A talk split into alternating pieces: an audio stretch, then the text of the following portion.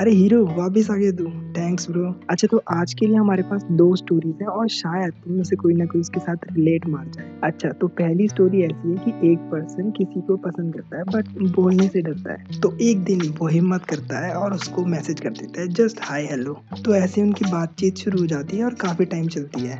फिर कुछ समय बाद ही confesses his feeling for the other person but sadly the other person didn't feel the same way अब वो ये सोचने लग गया कि मैं सब कहाँ हुआ। तो वो सोचने लग गया कि क्या उसके लुक्स बेकार हैं, क्या उसकी पर्सनैलिटी इतनी अच्छी नहीं है, या उसने कुछ बुरा बोल दिया, या वो किसी और के लिए अट्रैक्टेड है, या फिर जो कन्वर्जेशन हुई, वो पर्सन फेक कर रहा था, वगैरह वगैरह वगैरह। अच्छा इसे बाद में कंक्लूड करेंगे, तब तक हम अपनी दूसरी स्टोरी सुनते हैं। अच्छा ये स्टोरी एक ऐसे बंदे के बारे में जिसने रिसेंटली अपने दोस्तों के साथ एक आर्ग्यूमेंट में कुछ ज़्यादा ही, कुछ बहुत ही ज़्यादा स्ट्यूपिड चीज़ बोल दी थी, जिसकी वजह से उसे बहुत एम्बेरसमेंट झेलनी पड़ी। अब वो जब भी इस इंसिडेंट के बारे में सोचता है तो वो ये सोचता रहता है कि काश मैंने उस टाइम ये बोल दिया होता, काश यार ये तो नहीं ही बोलना चाहिए था। यार ये कैसे बोल दिया मैंने? अरे क्या गधा हूँ मैं। अच्छा जनरली हमारी लाइफ में भी ऐसे बहुत सारे सिचुएशन हो जाते हैं जहाँ पे हम बाद में सोचते हैं कि काश इसके बदले ये कर लिया होता, काश इसके बदले वो कर लिया होता, है ना? और ये बहुत ही ज़्यादा नॉर्मल है बट प्रॉब्लम तब आती है जब हम इन चीज़ों को ओवर थिंक करने लग जाते हैं। अब क्या मैं तुम्हें एक ऐसा तरीका बता दूँ जिससे तुम एकदम से ओवर थिंकिंग को ओवरकम कर जाओगे? तो ऐसा कोई तरीका है नहीं शायद। मैं तुम्हें शुरुआत करने के लिए कुछ ऐसा दे सकता हूँ जिसके अराउंड शायद तुम्हें अपना आंसर मिल जाए। तो हमें क्या देखना है कि जब भी हम ओवर थिंक कर रहे हैं तो क्या चीज़ उसे ट्रिगर कर रही है? जैसे पहले केस में उसे रिजेक्शन ट्रिगर कर रही है। अच्छा तो वो यहाँ पे क्या कर रहा है? अपने रिजेक्शन को कवर अप करने के लिए बहाने ढूंढ रहा है। और जब तक उसे एक एग्जैक्ट बहाना नहीं मिल जाएगा जिस पर वो सब कुछ ब्लेम कर सके, तब तक वो नहीं रुकेगा, जो कि कभी नहीं हुआ।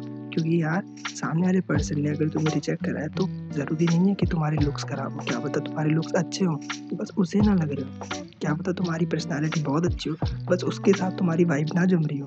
पॉसिबिलिटीज़ बहुत सारी हैं। एक रिजेक्शन से ये प्रूफ नहीं हो जाता कि तुम्हारे अंदर कोई खराब है। हाँ अगर सौ ने तुम्हें मना कर दिया फिर तो हाँ कुछ कंसीडर करो भाई। दूसरे केस में ट्रिगर क्या है? एम्बेरसमेंट वो बंदा इस फैक्ट को एक्सेप्ट नहीं करना चाह रहा है कि उसकी बेजती हो गई है। अच्छा वो बंदा ये सोचता रहता है कि काश मैं इस टाइम पे वो बोल देता, है ना? तो वो एक फैंटेसी वर्ल्ड में चला गया।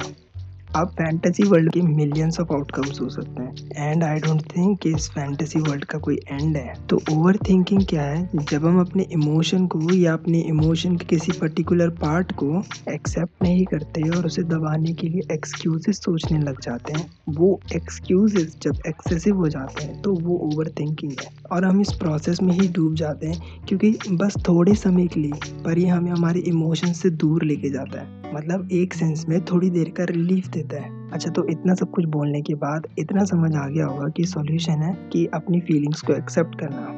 अब बोलने में तो कितना आसान है बट रियलिटी में अपने इमोशंस को, अपने आप को एक्सेप्ट करना बहुत ही ज़्यादा मुश्किल हो जाता है और वो नॉर्मल है। अब ओवर थिंकिंग को ओवरकम करना एक काफ़ी ज़्यादा टफ टास्क है। But at least now we know कि किधर एफर्ट लगाने हैं राइट तो हीरो आज के लिए इतना ही, चलता हूँ मैं।